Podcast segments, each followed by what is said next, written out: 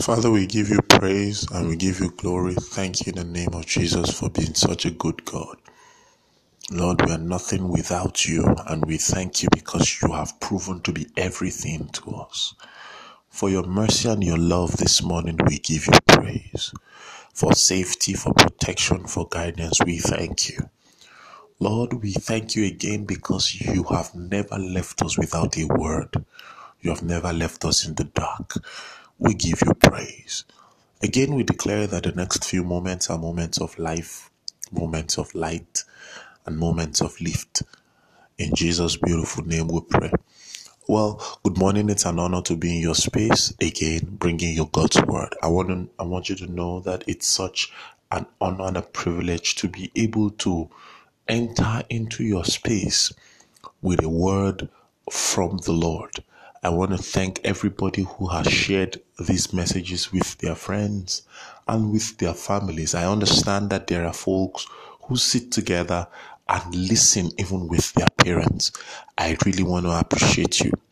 And um, um, it's it's the Christmas season, so it's it's in order to say Merry Christmas. But again, I want to bring to your notice that Christmas is the is the birth of your help.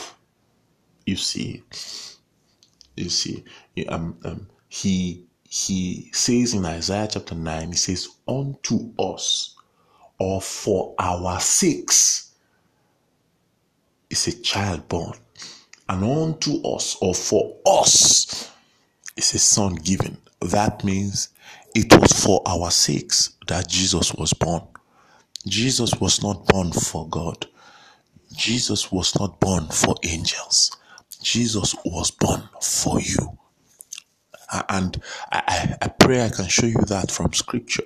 You see, because um, understand that the first time that Christmas was talked about, or what you call Christmas now, what was talked about in prophecy was in Genesis chapter 3 and verse 15. The Bible says, And the seed of the woman yeah, the seed of the woman shall bruise the head of the serpent, then the serpent shall strike his heel.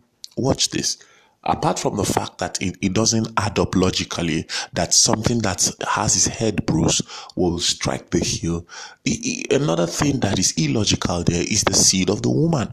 So the Bible says a time will come when a woman will carry seed as much as it doesn't make sense, it will happen so that divinity can find um, legal intrusion.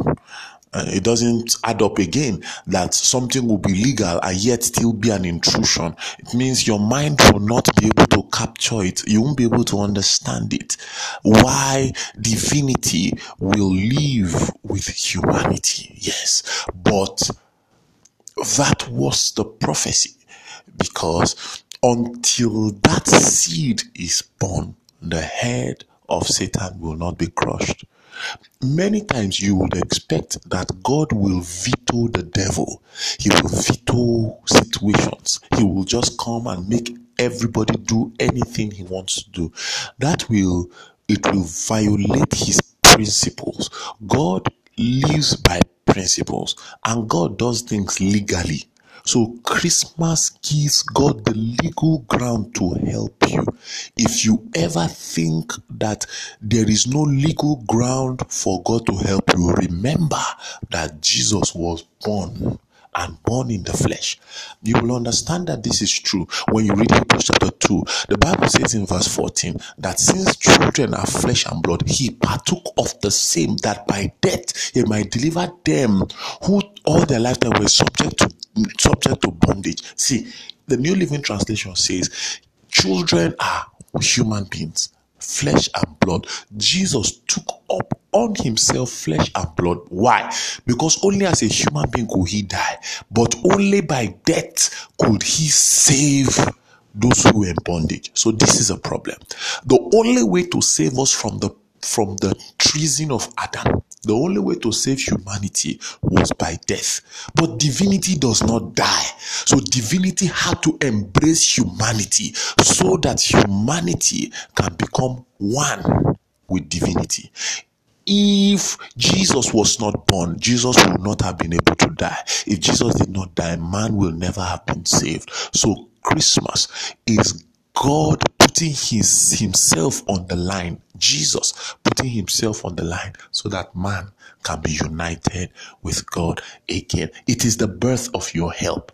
It is the legal ground because Jesus has been born as a human being, now there is a legal ground for God to help you. And God has helped you in Jesus' death, burial, and resurrection. I want I'm saying all of this so that if you can embrace his humanity, believe that he came in the flesh, you will be able to maximize his divinity. You will maximize what he does for you as God. I really trust that bless you. I'm Shegun Alemede and I thought to bring you a word of faith and hope.